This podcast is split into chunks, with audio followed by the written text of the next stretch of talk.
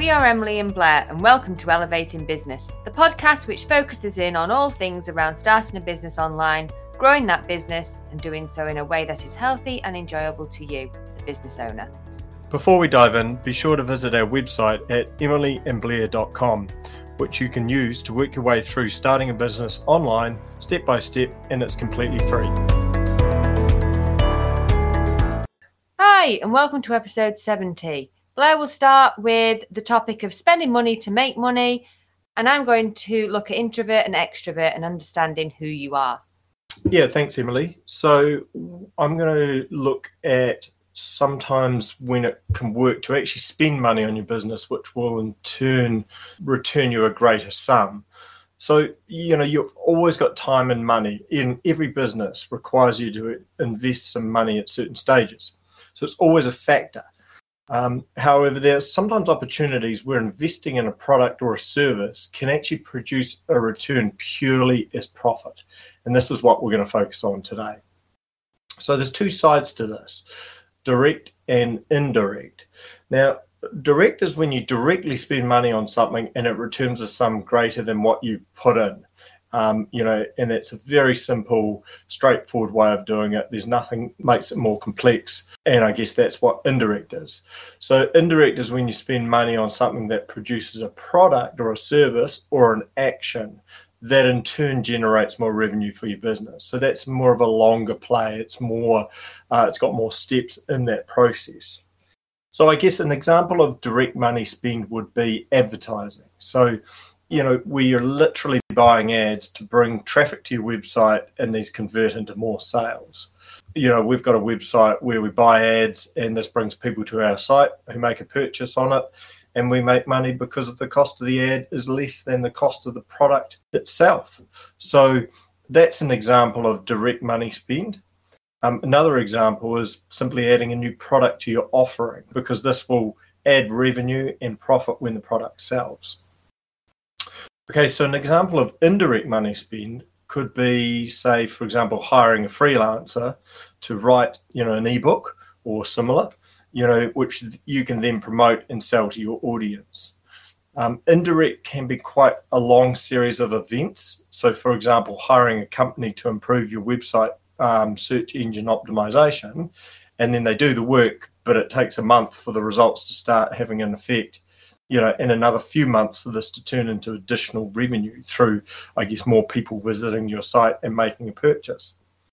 I suppose the, the key thing is that it's important considerations with this technique. And I'd say probably the first one is ROI or return on investment. So, what you need to do is ensure that whatever amount you're going to spend will be less than what the returning profit is from that action. Okay, so sometimes this can be hard to gauge in the beginning, you know, especially when it's an indirect money spend because the longer time frames, you know, and more complexity of that action or, or that plan can be hard to see if it's actually the money you put in at the beginning, which is directly resulting in that, you know, that end profit result. But it's something you need to definitely have a look at and keep an eye on um, because you definitely don't want to be spending more than you're actually making in the end, because that's obviously uh, counterproductive. So the second one would be, um, you know, you really want to track everything you're doing so you can see if the money spend is responsible for that resulting conversion. So set up methods that allow you to track, you know, your clicks, your click throughs, and and see where that money spend is actually being directed to and, and what conversion tracking is available to you because conversion tracking is the key way to actually assess whether you know the the actual um, uh, advertising spend is actually ending up resulting in the in the extra profit that you think it is. So that will allow you to monitor that return on investment that we talked about in the point before. The other side of it is testing. So we want to make sure that we're doing some testing because it's important. So sometimes you need to try multiple versions of that money spend, you know, and tweaking certain areas of it, like say for example advertising you might want to do four or five different ads and a b test them and find out which one is the best one. You know and that that way you can find out which one's performing best and stick with it. So don't just throw up one idea and, and expect that to work you know and it might work but if you do some testing, you might find another method that works even better. So it's definitely worth testing these methods. And I guess the the one of the key points here is that you know there's no quick buck to be made here. Not every spend results in making money. So you really need to do the research online before you commit to it.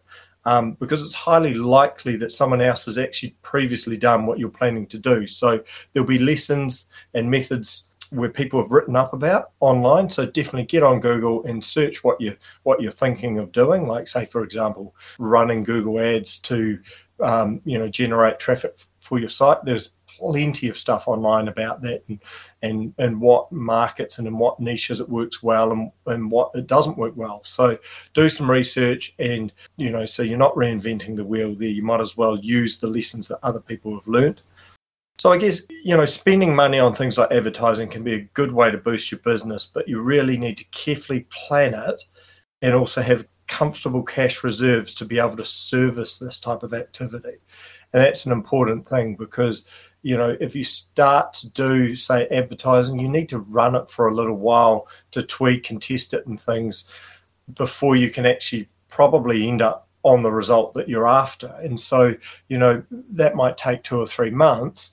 And over that time, you're spending money on advertising to find that result. So you want to have some cash reserves that you can actually play with to actually tweak and, and find the best optimization of whatever method you're you're choosing to use. So get out there, have a look around, do some research on it, and you know work out whether um, you know spending money on your business to create money is actually a good approach for what you're doing. Emily. Right, thanks, Blair. That was really interesting. Hi, I'm going to um, be talking to you this morning about being an introvert or an extrovert. And those terms um, were introduced by a Swiss psychiatrist, Carl Jung. And in his view, introversion and extroversion are ways of responding to the outside world, and people tend to be one or the other. And what that means is if you are more introverted, you tend to like quieter situations. Uh, it's not necessarily shyness, which is more about fear of social judgment. You're you're just you're just more of a quieter person. You like small groups of people, whereas extroverted people tend to be more overtly confident, enjoy big groups of social situations. They like going to events and lots of small talk with people and things like that. Whereas an introverted person probably will find those situations quite daunting. And it's about understanding who you are and working with who you are.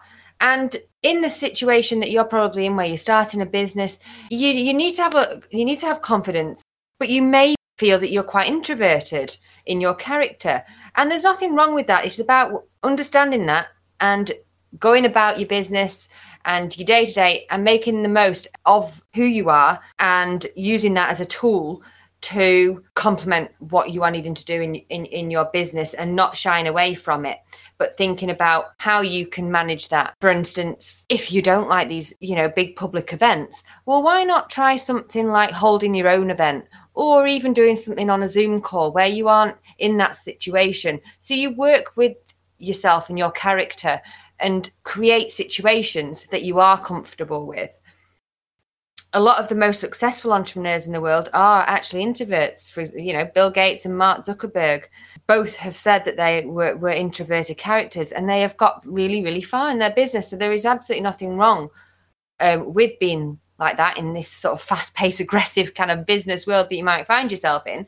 But it's about how you can manage that and um, get to grips with uh, your own sort of personality and sort of staying true to yourself and not trying to be something that you're not, but also making sure you are getting heard.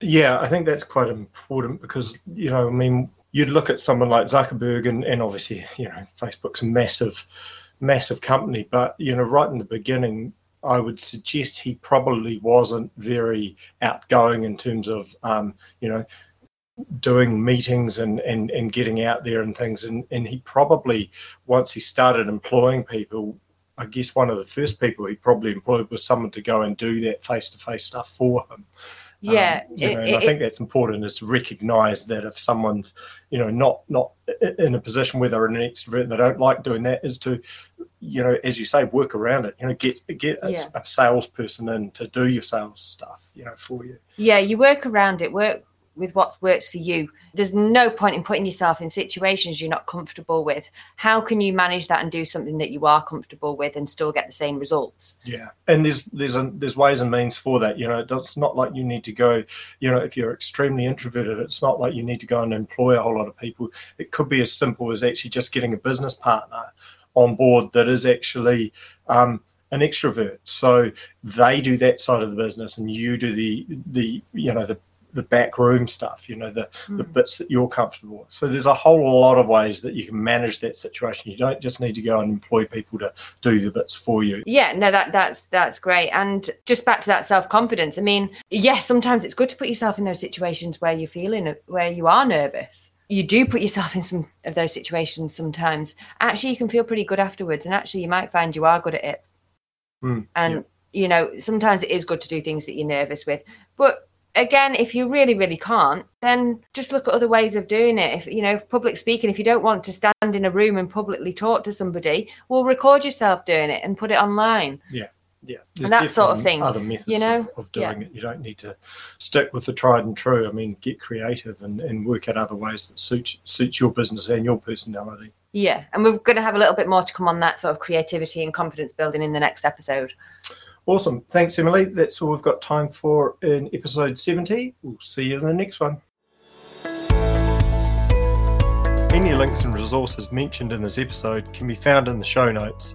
And remember that our website is a huge resource of free step by step guides for starting a business online and working through the journey. if you like what you're hearing then please subscribe to the podcast and share it with a friend